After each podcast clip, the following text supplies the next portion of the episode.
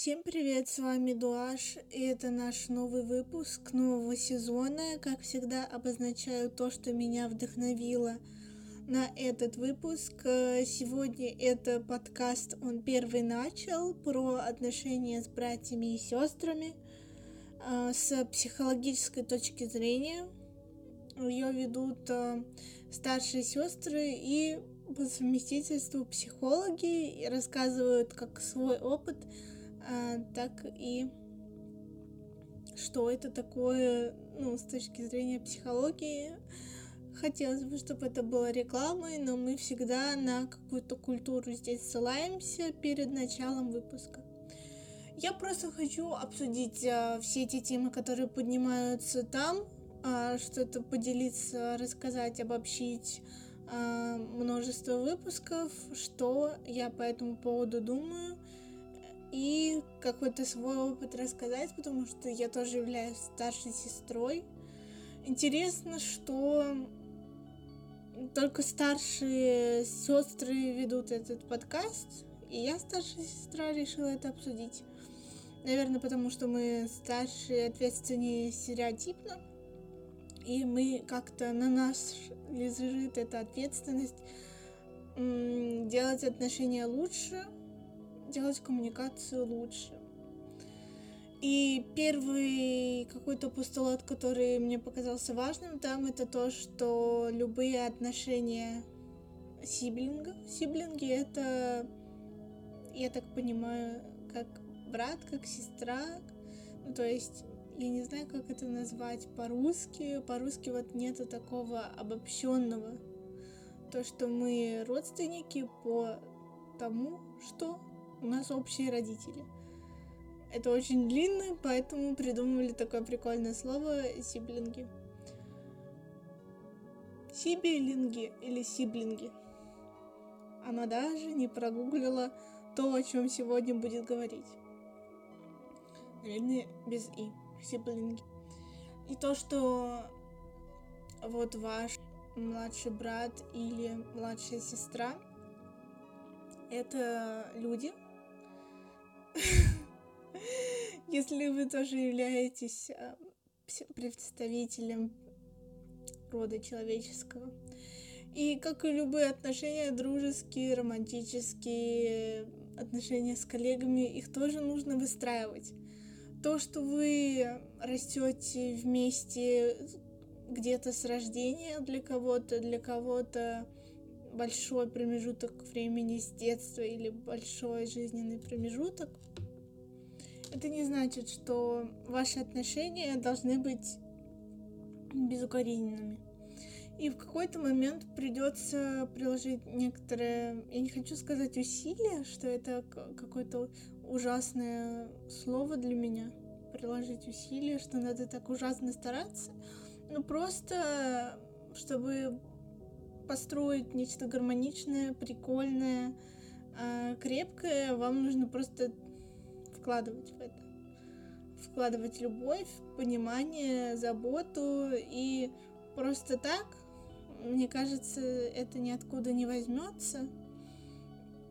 Ну, кстати, с большей вероятностью, чем э, у других видов отношений, потому что вы просто проводите много времени вместе и сталкиваетесь иногда лбами, иногда э, просто на кухне. И понятно, что здесь большая вероятность э, соприкоснуться, что-то построить и так далее.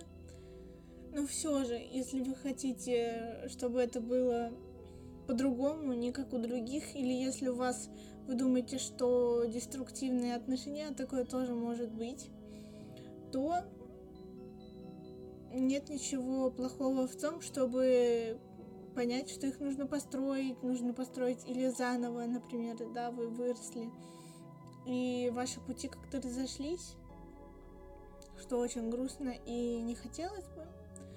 А, и происходит почему? Потому что в детстве не было заложено вот этого фундамента, а, какой-то близкой связи, то, что да, мы действительно одни из самых родных друг для друга людей. какого-то такого внутреннего ощущения понимания э, не получилось. И люди потом взрослее, имея свои хобби, свои интересы, свои семьи, забывают об этом и уже не поддерживают такой контакт, который был в детстве. Что с этим делать, мы поговорим чуть попозже. Хочу ввести в курс дела вас а, о моей жизни. А, я старшая сестра своего брата, его зовут Степа. А, пока я записываю этот подкаст, он ушел на тренировку. А, наверное, записать часовой подкаст я бы не смогла, будь он дома. У нас а, есть разные комнаты, это очень важно, это личные границы. Мы про это тоже поговорим. Ему 8. Он учится в школе, мы про это тоже поговорим. И да, у нас достаточно хорошие отношения, но есть какие-то аспекты, которые я бы хотела изменить и хотела бы, чтобы было не так. И мы с вами немножко порефлексируем, почему. Хочу сказать, что я люблю своего брата, и я надеюсь, что он тоже меня любит. Нет, я даже думаю, что я чувствую это. И, в принципе, у нас достаточно гармоничные отношения, но, как и во всех отношениях, существуют какие-то недомолвки, перепалки и конфликтные моменты. Мне кажется, без этого никуда не обойтись. Он очень другой по характеру, в отличие от меня. Почему так произошло?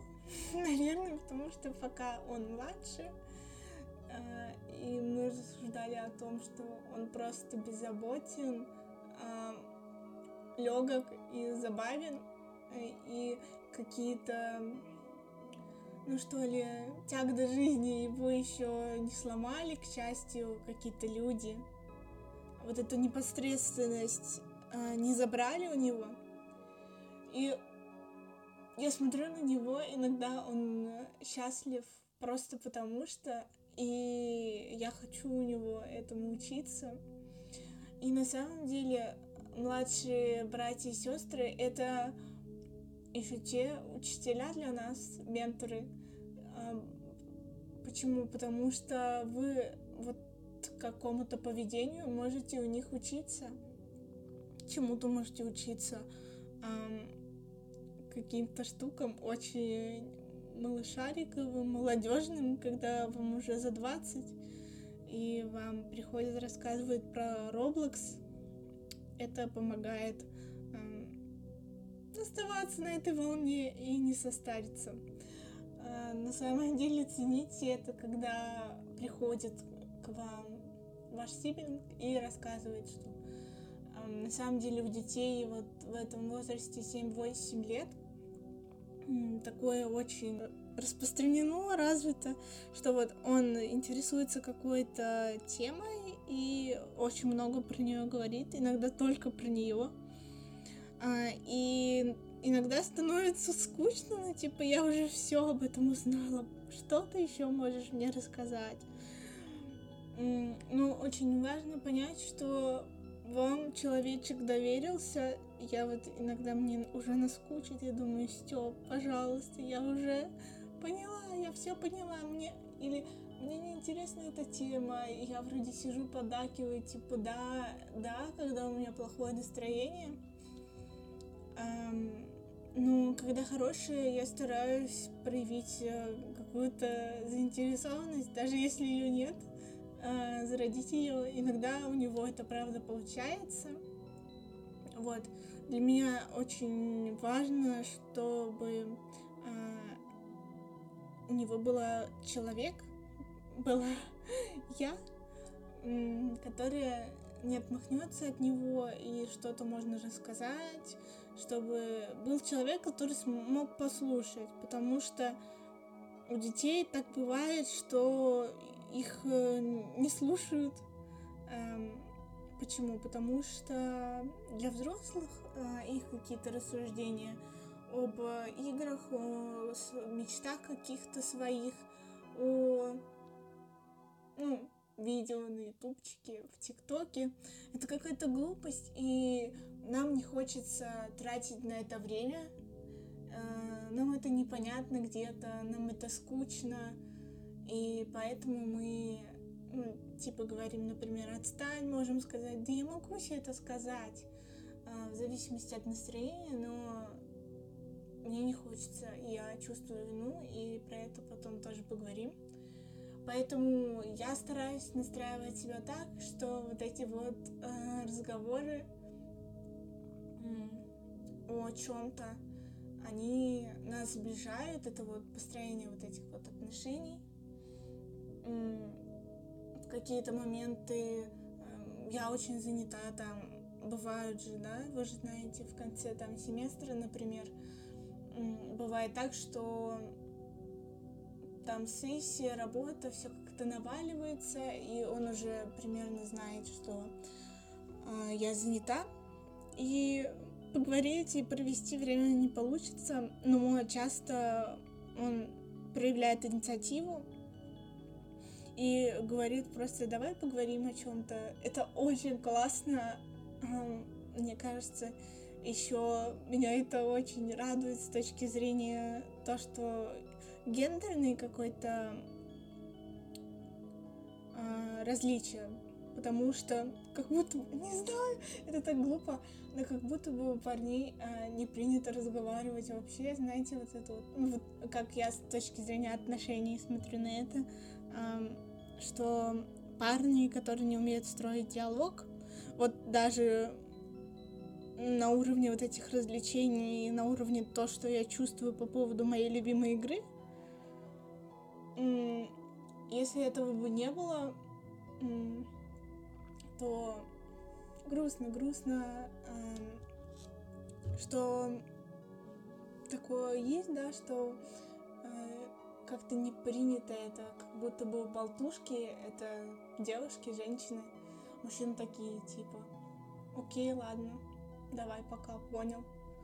Но мне просто грустно смотреть на таких мужчин, парней, сразу какая-то ассоциация того, что они неинтересные, но они не неинтересные, просто они немногословные, молчаливые, и это или их э, особенность характера, или э, их так вот воспитали, что что-то тут слишком много болтаешь. Вот, возвращаемся от отношений, про которые мы очень любим поговорить, к брату моему.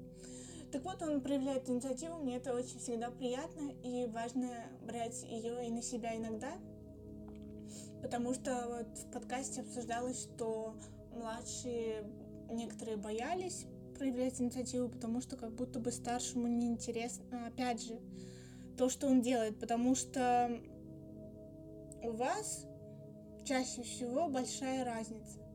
Большая разница ведет к тому, что, ну, лет пять, а то и десять, у нас почти, ну, больше десяти лет, это большой промежуток, который накладывает свой культурный вот этот вот опыт, и вы уже у вас меньше деятельности, которую вы можете делать вместе, чтобы вам было обоим интересно. Ну, мне пока все еще э, интересно смотреть мультики. Ему, кстати, уже нет. Он на той стадии, когда он отрицает мультики, а некоторые и он говорит о том, что я уже вырос. А мне вот очень важно сохранять вот этот child uh, insight. И иногда посмотреть там мультики, иногда вот пообсуждать игры. И он как-то проводник во все это, и мы вот это вот разделяем. И, в принципе, это очень круто. И проблемы того, что мы не знаем, чем заняться с друг другом, такого нет. Ну, ну кстати, иногда. Когда... Иногда это приятно, да, когда брат подойдет и спросит провести время, или ты проявишь инициативу, или сестра у вас Я говорю, да, безлично для тех, кто слушает это. Но иногда вы, например, пару дней подряд провели время, и вы уже правда не знаете, чем заняться. Это просто потому, что уже вроде все переделали. Вот. А еще у брата есть хобби, например, там лего, лепка.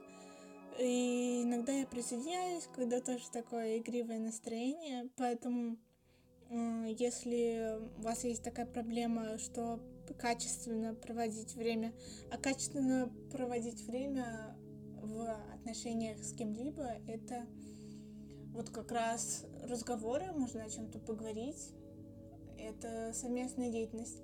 Вот просмотр э, мультфильма, ну, часто все, и фильма, часто превращается в то, что просто вы залипаете в телефон и вы не смотрите, или вы, под, или вы посмотрели, но в принципе не обсудили это потом эм, фильм превращается в качественно проведенное время, когда потом это обсуждается или обсуждается во время. У нас мы во время что-то, я какие-то вопросы задаю, а, так как я дизайнер, кстати, и вообще визуал эстет, а, я смеюсь то, что приучила Степу к тому, что оцениваем графику мы с ним когда начинается мультфильм, а, первым делом то, что он говорит, вау, какая классная графика, или вау, какая-то отстойная, но не особо мне нравится рисовка.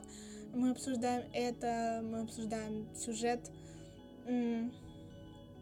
чувства, опять же, что мне там грустно.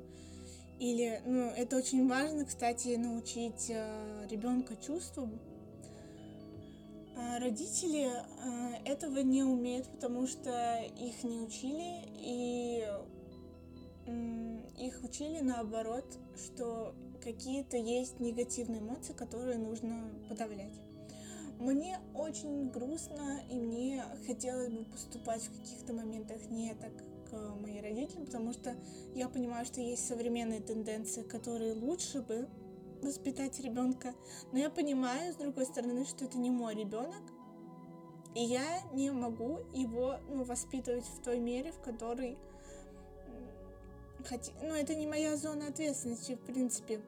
А, вот поговорим про ответственность, то, что у сиблингов а, у них ответственность другая, у них ответственность не родительская. Это очень важно разделять. Но это потом давайте про эмоции сначала. Так вот, есть, кстати, дневник эмоций э, для детей сейчас. Или очень важно спрашивать, типа, э, что, когда что-то происходит, типа, ты сейчас злишься, это кажется вам банальным и глупым. То есть э, ребенок злится, вы это видите, и вы спрашиваете, злится ли он. Сначала я думала, зачем? потому что я думала с позиции себя, да, то, что я же знаю, что он длится, зачем я его спрашиваю, э, разъясняю для себя, мне не надо это разъяснение. А это разъяснение нужно для ребенка самого, потому что иногда он не может назвать эту эмоцию. И я сейчас, когда хожу к психологу, и если вы ходите к психологу, часто спрашивают, что вы почувствовали в этот момент или что вы чувствуете сейчас – без круга эмоций, ну, тяжело. Очень тяжело. А, иногда грусть, радость, злость. А, три эмоции, которые обычно чувствую я. И, а там круг, там спектр. Там столько их, этих эмоций. А,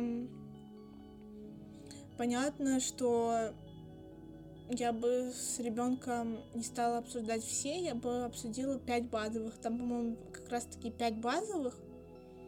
Но иногда чувствуешь такое, что под эти пять вообще не подходит. Это очень тяжело а, формировать, ну вот, отвечать, что ты чувствуешь. Хотя бы знать пять базовых для жизни комфортной, что отслеживать, что я сейчас чувствую, чтобы, ну, даже конкретно, если у вас тревога, например, и она как-то обоснована, она поможет вам не попасть в беду иногда, или какое-то вот внутреннее чувство, внутренняя интуиция поможет вам обойти ситуацию, которую подсознательно вы чувствуете, что куда-то не туда приведет в какой-то крах. Это очень важно вот слышать свои эмоции в моменте. И очень важно учить этому детей. Иногда я пытаюсь, иногда э, нет. Как бы нет такого, что я пытаюсь идеальные отношения э, выстроить. Да что такое вообще идеальные отношения? Вот я э, иногда загоняюсь. Э, что такое идеал? Зачем он нужен, да? Я тут думаю, что э, то есть вначале я обозначила, что у нас хорошие отношения, мы чувствуем поддержку, любовь, заботу друг друга. И мне кажется, что это все, это вот это критерий идеальности.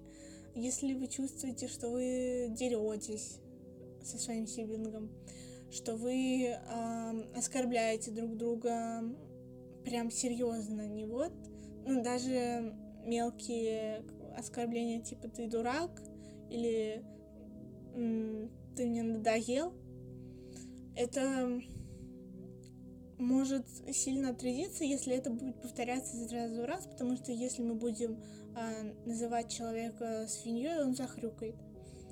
И ловлю себя на этих моментах, а, где-то отражаются да, родительские паттерны, что иногда хочется вот как-то так что-то сказать, не очень приятное.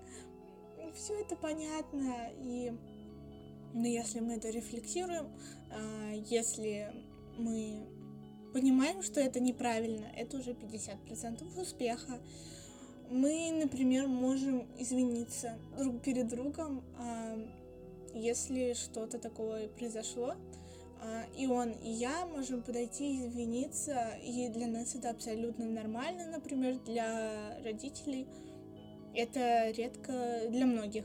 То есть я вот думаю, а кто, получается, научил его этому?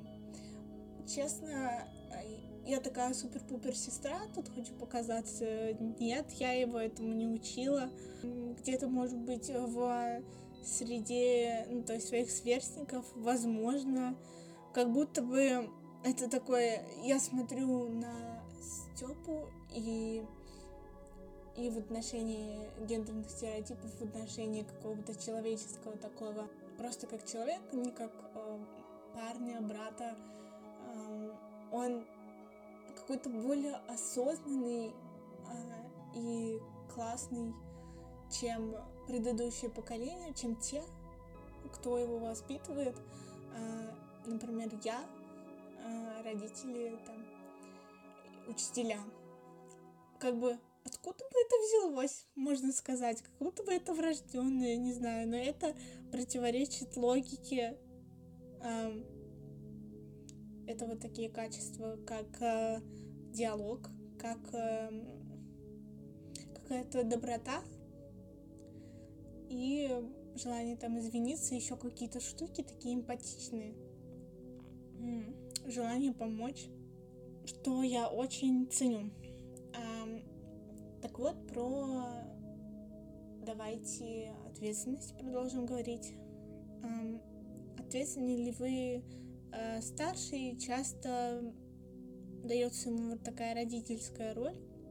Кстати, про роли в семье писал Адлер, если вам интересно, про роль старшего, что на него все надежды, что он первый, что он должен оправдать ожидания родителей от первого ребенка, и ожидания для первого ребенка намного выше, потому что родитель вообще не знает. И у родителя идеальная картинка, которую первый ребенок, к сожалению, разбивает, потому что он живой человек.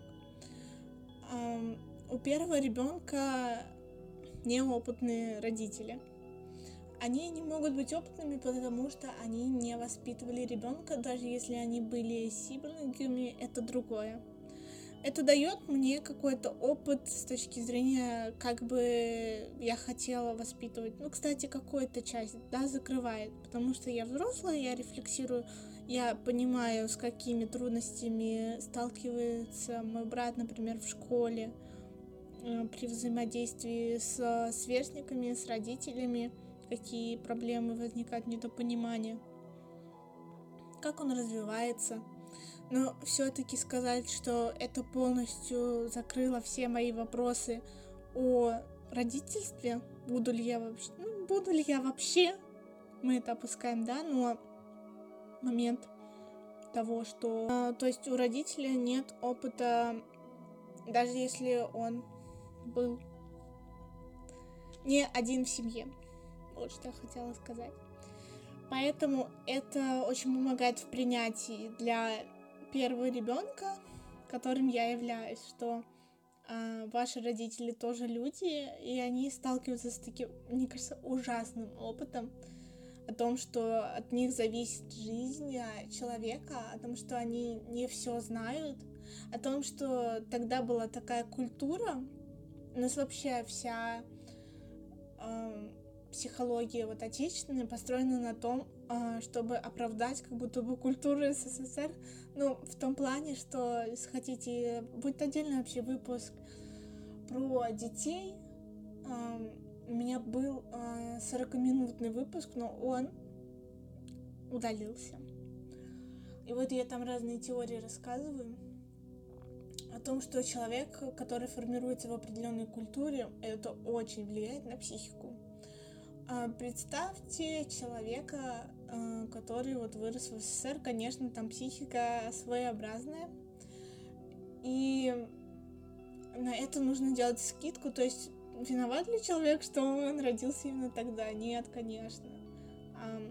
ну, его ответственность в том, что он меняется, а, но как бы мне кажется, промежуток того, что ваша личность закладывается там 2-3 года, родитель просто не успеет отрефлексировать, поменяться, проработаться в те времена, ну, в нулевые, когда психологов еще не было, когда не было столько литературы, а, не было какого-то вот этого современного понимания а, разных школ воспитания, там, Монтессори, разных э, подходов. Вот не было Гиппенрейтер, который пишет прекрасные работы. Не было какой-то школы родительства даже. Вот. И это все социокультурно. Человек, наверное, виноват ли он в том, что он не воспользовался этим потом, да потом как-то уже и поздновато он делает это со вторым ребенком, с младшим, и старшие как будто бы чувствуют несправедливость, как будто бы, что они вот родились первыми, первый этот комом блин, себя он воспринимает так. И это как будто бы его ранит. Но как поменяться местами а, в хронометраже жизни?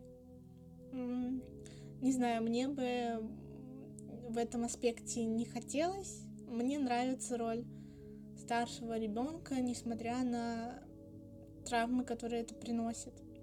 Это эти травмы проживаются на самом деле э, в любых сиблингских отношениях, даже будь они самыми крутыми и идеальными, все равно происходит э, вот это сбивание короны старшего ребенка, когда второму чуть больше внимания начинает уделяться, оно уделяется и по инстинктам, и по каким-то смыслам, и иногда родителю тяжело отрефлексировать то, что он неправильно распределяет время, да вообще, мне кажется, тяжело как правильно распределить время так, чтобы второй не чувствовал себя обделенным. Первый, первый, наоборот.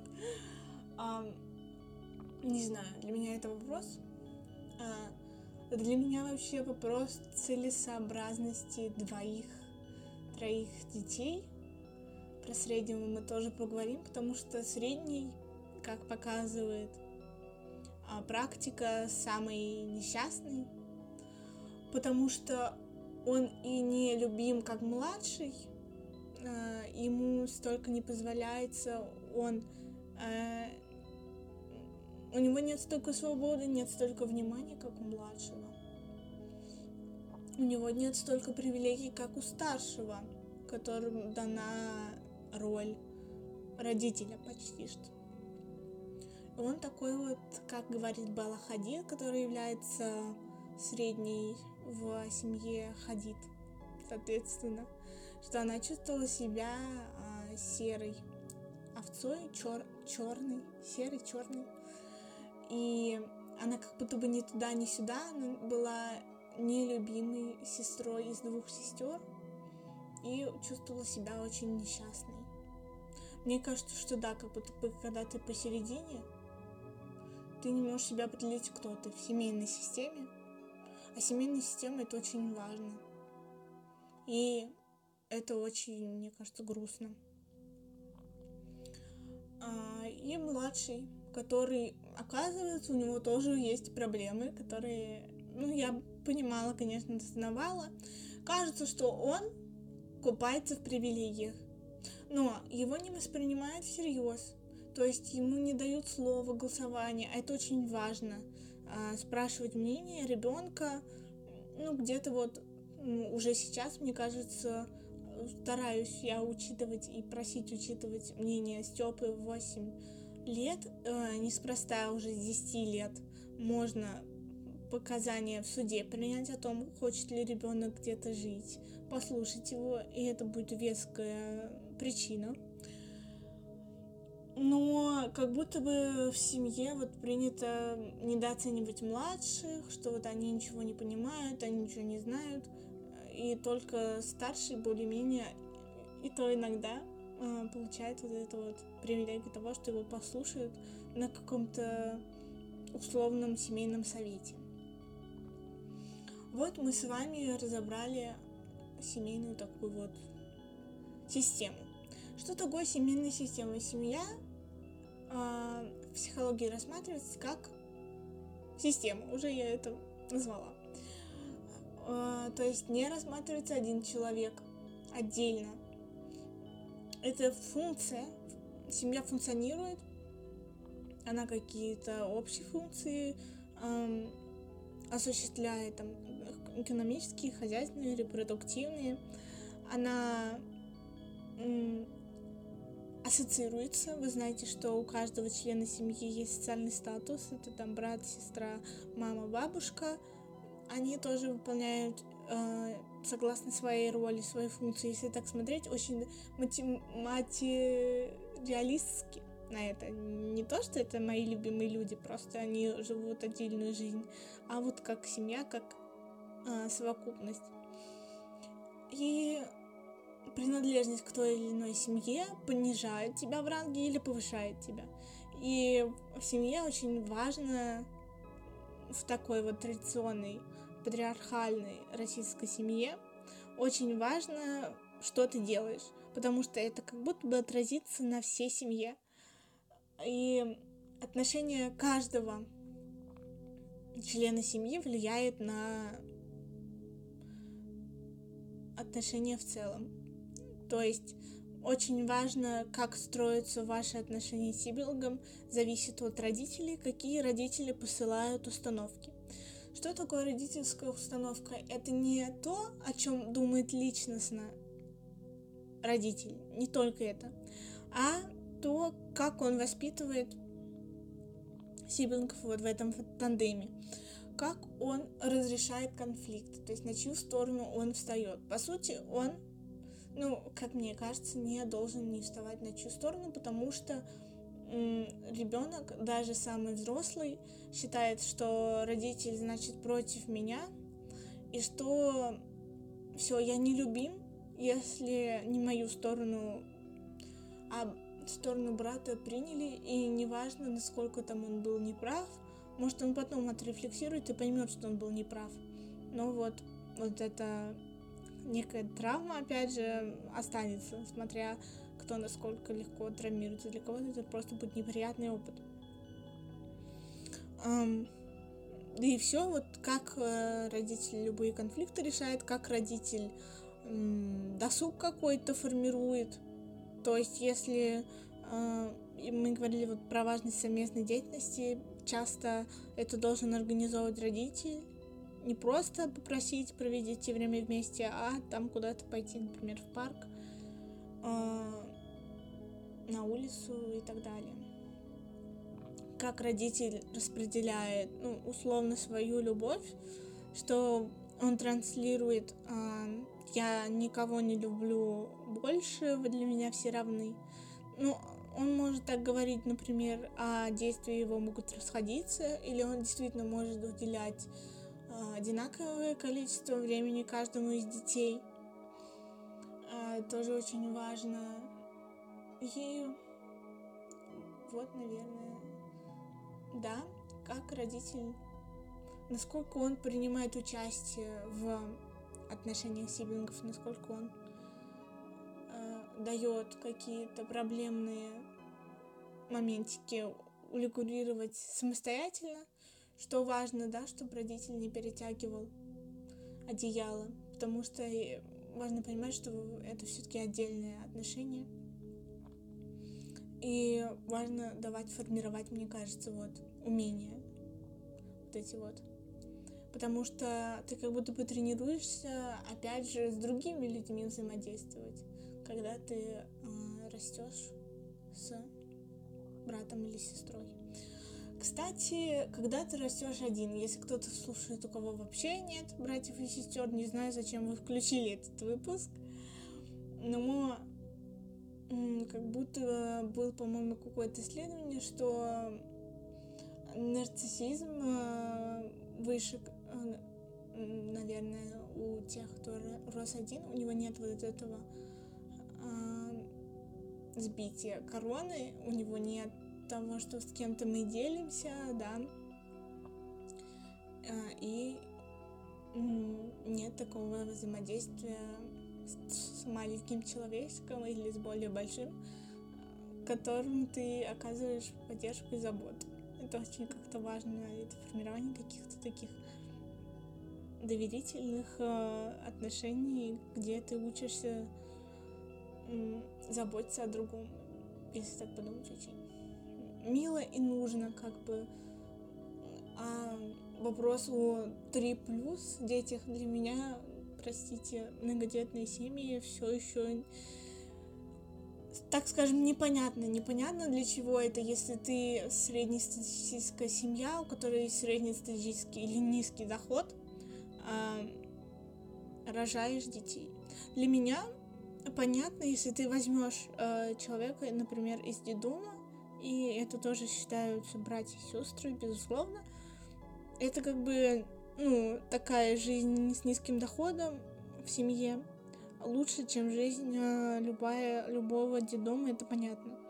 Но когда у человека есть осознанный выбор контрацепции, для меня это все еще странно. Мне кажется, что дети в многодетных семьях очень страдают, тут гиперответственность вообще, то есть как будто бы рожают няньку, иногда очень часто. Вот эта позиция, вот эта установка родителя, вот она токсичная установка, а, которая просто ужасно, которая ломает э, судьбу человека потом. Почему? Потому что если ребенок как бы как будто бы играл в родительство очень сильно, Потом э, многие дети из многодетных семей говорят о том, что они вообще не хотят детей, потому что а они, может, боятся какого-то повторения, как будто для них э, дети это, ну, только плохое. И Б, как будто бы они реза- реализовали уже этот инстинкт, как будто бы они наигрались, как будто бы они уже все реально воспитали этого ребенка, они уже не чувствуют потребность, они уже иссякли вот с точки зрения родительства. Им это совершенно не нужно. Для кого-то это плюс, они будут строить карьеру, а для кого-то это лишение своего ребенка вот этого вот опыта, что он совсем не хочет этого делать. Поэтому ответственность на то, что м- другой старший ребенок э, должен обязательно следить за младшим и воспитывать его очень неправильно. Иногда старший может быть старше на год, и важно понимать, что несмотря на то, что он старший брат или сестра, он все еще ребенок, и вы все еще ответственны за них двоих, или пятерых, или десятерых, вы все еще родитель, и не нужно перекладывать эту роль ни на кого. Очень важно, чтобы родитель оставался тем, на кого можно опереться. Очень важно, чтобы ребенок не становился сам для себя родителем, иначе все перепутается в его личности, вообще может очень сломаться, к сожалению. Еще хотела поговорить про ревность. Испытывали ли вы ревность а, к своему брату или сестре, э, брату или сестре? Это опять же зависит от позиции родителя. А, вот того, какой вы ребенок, чаще всего испытывает старший ребенок вот эту вот а, ревность. И тот, кто заводит второго ребенка, часто задается вопросом, ну если он осознанный, а, о том, что как вот мне подготовить второго ребенка к тому, что будет кто-то еще. Мне кажется, вот это переживание ревности, оно э, естественно, любые эмоции, естественно, мы это всегда проговариваем, мы это всегда знаем с вами. Но очень важно ее в каком-то детском возрасте прожить. То есть, э, например, родитель должен оперативно назвать. Я знаю, что ты ревнуешь, это происходит потому, что ребенку маленькому чуть больше времени уделяется, но это потому, что он ничего не может сам, он такой вот беспомощный малыш, а ты уже у меня взрослый а, почти, хотя тут немножко токсично опять про то, что ты уже, вз... ну нет, а, ну так как это формулировка, что ты а, лучше, потому что уже многое научился сам. И очень бы это помогло родителю, если бы там чем-то занялся старший ребенок. И это не значит, что я люблю тебя меньше, если появился там другой мало. Все это понятно. А, есть такая классная штучка, типа трюк, когда покупают игрушку а, когда рождается малыш, покупает игрушку старшему ребенку. И говорят о том, что это игрушка от младшего, он там вырастил в животике игрушку специально для тебя, или там мы вот купили, пока в больнице лежали, он купил это для тебя, потому что вот ломается это вот в моменте в самом начале, когда только привозят ребенка из роддома, и все гости вокруг этого ребенка а мама вокруг этого ребенка. То есть, как будто бы ни капельки внимания, вот оно было все, и оно иссякло. Так быть не должно, и вот какие-то такие милые жесты, это не откуп от ребенка, а еще какие-то проявления должны быть, да. Вы должны садить там ребенка рядом, говорить о том, что вот такая у тебя роль, теперь ты старший братик, старшая сестричка. И то есть все это как-то естественно, и если вы действительно любите своего ребенка, мне кажется, забыть о нем просто невозможно. Была какая-то концепция того, что биологически нам ребенок надоедает про, а, после трех лет. Э, и для меня это просто противно, что ли, стало, когда я это прочла. Потому что ну, как ты можешь забыть о своем ребенке инстинктивно, как будто тебе он надоедает, ты его бросаешь, и ты рождается новый. И инстинктивно вот после трех лет именно заводит, ну, статистически другого. Я подумала, а правда? Ну, то есть вы должны бороться со своими инстинктами, вы не животные. Я очень часто это вижу у не особо осознанных вот людей, вот они каждый три года, плюс там еще выход после декрета, просто рождают нового, а как будто бы, правда, совершенно забивают на старшего. Это ужас. Мы с вами не животные, мы с вами адаптируем, сохраняем отношения, строим отношения со своим тодлером. А чувство вины мы еще хотели поговорить с вами про то, что, например, вот иногда я могу позлиться, или иногда я могу не провести с братом время. И как будто, мне кажется, как будто бы я единственный человек, который качественно проводит с ним время. И как будто бы, если я не проведу это время, кто проведет с ним это время, как будто бы он грустит.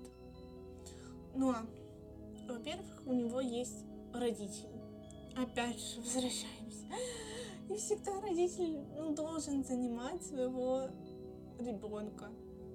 У него есть сверстники, с которыми а, ему часто интереснее. Ну, такая вина происходит, когда вот, например, никто не вышел погулять, потому что все делают уроки. И вот, и я еще даже не смогла поиграть, и вот э, сиблинг грустит. Но его чувство грусти, его эмоции — это не ваша ответственность. Как мы говорим, любые чувства другого человека, они не ваша ответственность. И тут также. Но просто потому что ваш сиблинг очень родной для вас человек, это как-то сложнее выделить. А, или если ты злишься, если ты как-то что-то сказал неуместное или повысил голос, то ты можешь извиниться потом. Об этом мы с вами тоже уже говорили. А, и, например, а, когда я делаю уроки, мне с ним очень тяжело сдержать ну, злость какую-то, потому что он не понимает, и я начинаю раздражаться. Кстати, интересно это отрефлексировать. Почему?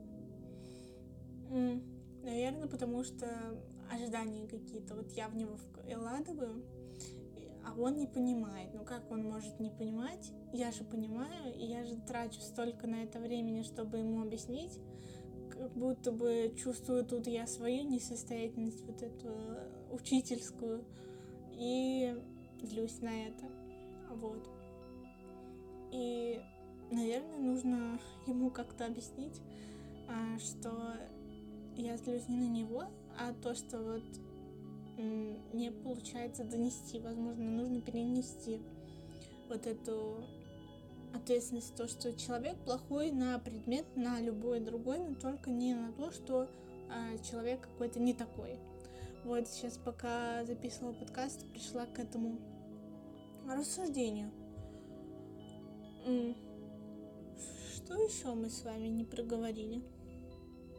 О том, что иногда мне хочется защитить а, своего брата от всего, от всего этого мира. Это, кстати, тоже какая-то родительская такая установка, что многие говорят о том, что я не хочу рожать ребенка, потому что не хочу пускать его в этот ужасный мир, начиная от экологического состояния, заканчивая людьми, которые стопроцентной вероятности его обидят, э, его ранят, и он не останется таким же непосредственным, таким же верующим в людей, как он есть сейчас в данный момент. А сейчас я этим наслаждаюсь, мне очень грустно, если это пропадет. И все мои друзья, вся моя тусовка, во-первых, обожает его.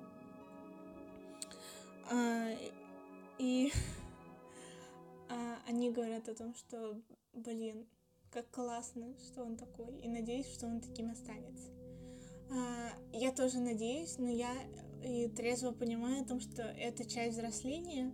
Очень, кстати, тяжело старшим наблюдать, как их сиблинг растет, как будто бы он растет, а, а я старею, во-первых.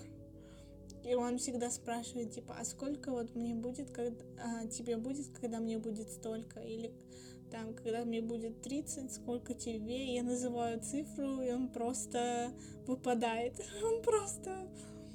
Да, старость. И это опять же про то понимание, что м, твой младший сиблинг растет, и его нужно воспринимать как уже взрослого человека, как личность. Он не просто отпочковывается у вас от семьи, от тебя, а он отдельный человек, у которого есть свое мнение, который заслуживает э, уважения личных границ.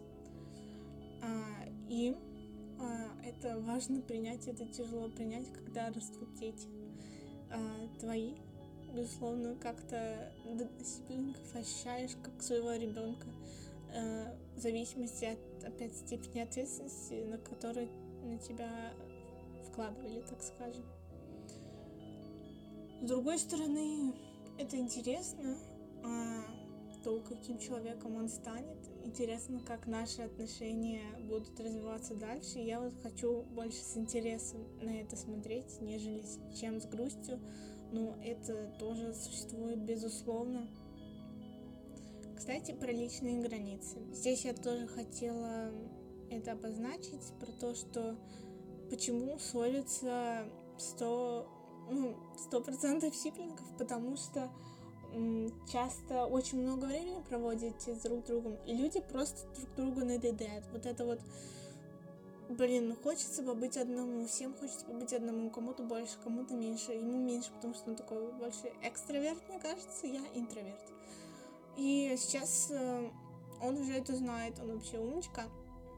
А раньше, типа, и знаю вот эти зарисовки, когда младший сиблинг прыгает на тебе, типа, поиграй со мной, поиграй со мной, а ты не в ресурсе, так скажем, и как-то это важно экологично доносить, а не за руку тянуть за дверь своего сиблинга, закрывать двери, там это очень не экологично, так скажем.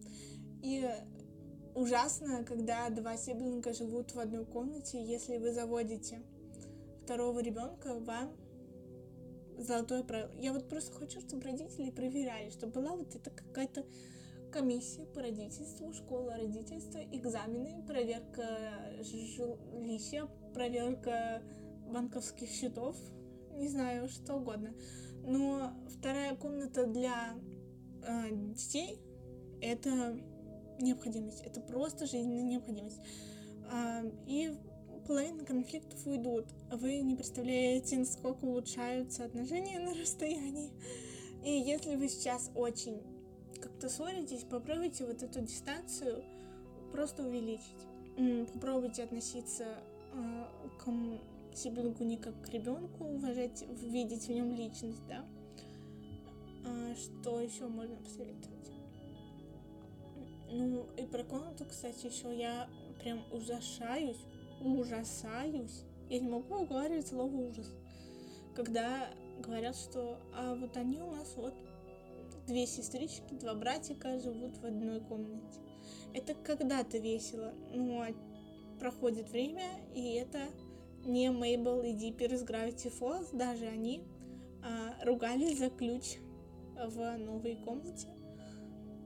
Но потом поняли, что, кстати, скучают друг по другу. Но это дорогие мои Дисней, должны ли вы э, вмешиваться в жизнь сиблинга? Там был такой поинт, что, например, какие-то проблемы вы видите с родителями, паттерны, которые проживали вы, и вам не очень хочется, чтобы м- младший проживал то же самое, и вы такой стеной встаете между семейной вот этой системой. Это очень травматично, но как будто бы такой посыл того, что вы-то были одни, и вас никто не защитил.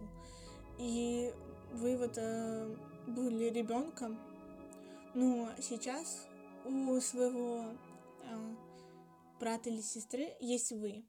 И в любой проблемной ситуации он может к вам обратиться. Вы есть друг у друга, и он есть у вас, когда вам грустно. И вот это вот понимание, что кто-то милый, добрый и родной есть у вас, это э, любые проблемы ну, меркнут, и любые какие-то недомолвки. И я еще часто испытывала какое-то грустное настроение. Я вот говорила про то, что вы не ответственны за э, эмоцию другого. Но иногда хочется просто вот это вот психологическое отключить. Иногда нормально то, что вы хотите, чтобы другой человек не грустил, и попробовать его развеселить. Не то, что я устраиваю клоунское представление, просто побыть рядом, поддержать. А, столько раз это меня буквально спасало. То, что Степа приходил, я не знаю, включал музыку на колонке. Да, вторгался в личные границы, но это мне было нужно, и мне реально становилось лучше. Это такая диакреционная функция братьев и сестер. Вот, поэтому иногда вмешиваться реально нужно. И иногда, э, ну, для меня лично э, наличие братьев и сестер это не стало трагедией, несмотря на то, что да, я чувствовала ревность тоже. Я чувствовала, что, возможно, меня любят меньше, э, как старшего ребенка, но все это вот закрывается вот этими моментами классными, которые мы проводим вместе И мне кажется, что мне просто очень повезло, не знаю, с братом. Не знаю, как ему. Как, мне кажется, как он будет отзываться обо мне. Просто очень интересно. Ну, где-то там и когда-то потом.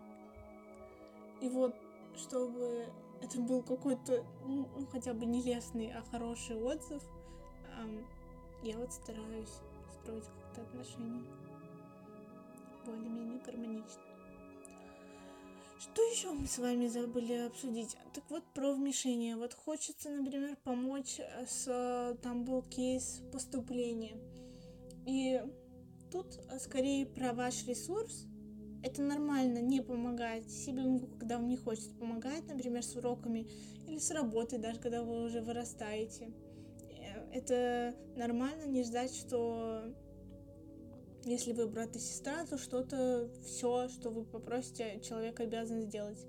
Нет, но если вы чувствуете в себе силы, очень э, как-то не то, что лестно, ну да, э, то, что ты можешь повлиять на жизнь человека положительно, ты можешь быть ему поддержкой, э, и ты можешь сделать так, чтобы у него было по-другому, чтобы он был более счастлив, чем ты.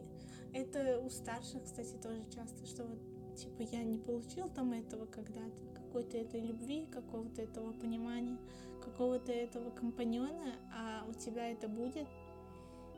И как ты, как будто ты реализуешь а, и лечишь своего внутреннего ребенка через то, что настоящего ребенка, который растет рядом, ты подбадриваешь и принимаешь. Есть у вас такое или нет?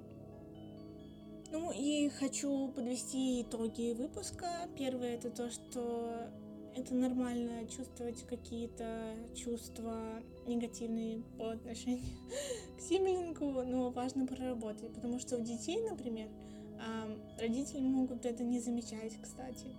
То, что, например, там ребенок толкается часто в игре или как-то хочет, э, ну вот, толкается, дерется часто, это вот именно невымещенная злость на то, что он стал любимчиком у родителей.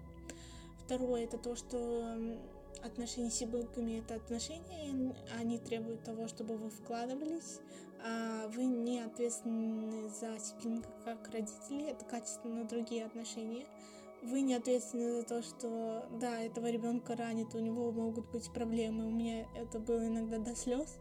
То, что как такой малышарик может испытывать трудности и проблемы, но он человек.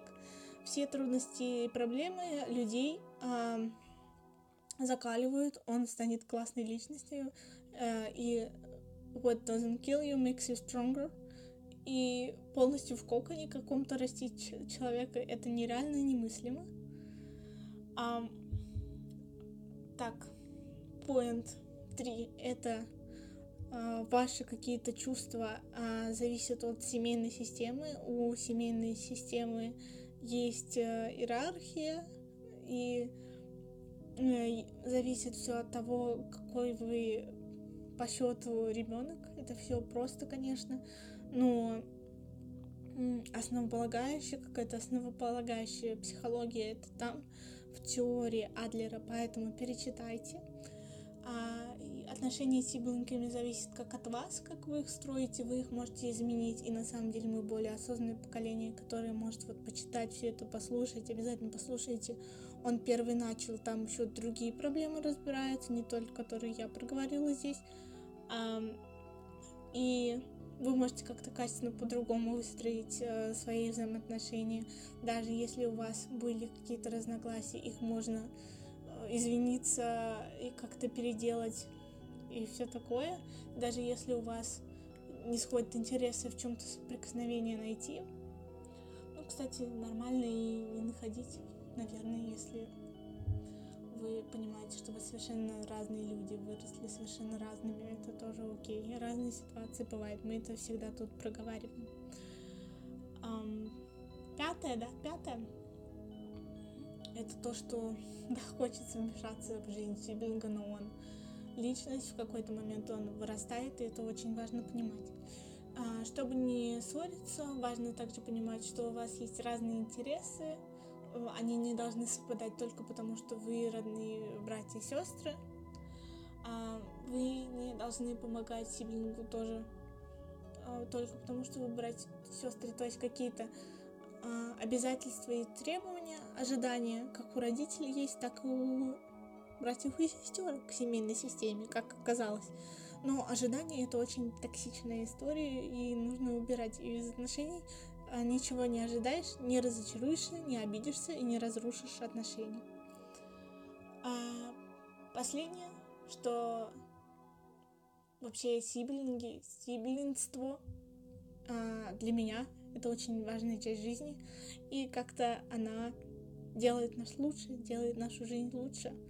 Поэтому хочу в конце еще раз сказать, что я очень э, люблю Степу, если он когда-то вдруг это послушает. И мне жаль, а, если вдруг где-то я была не самой идеальной сестрой в мире, ведь это невозможно. Пожалуйста, если вам понравился наш выпуск, а, поставьте нам оценку в Apple подкастах,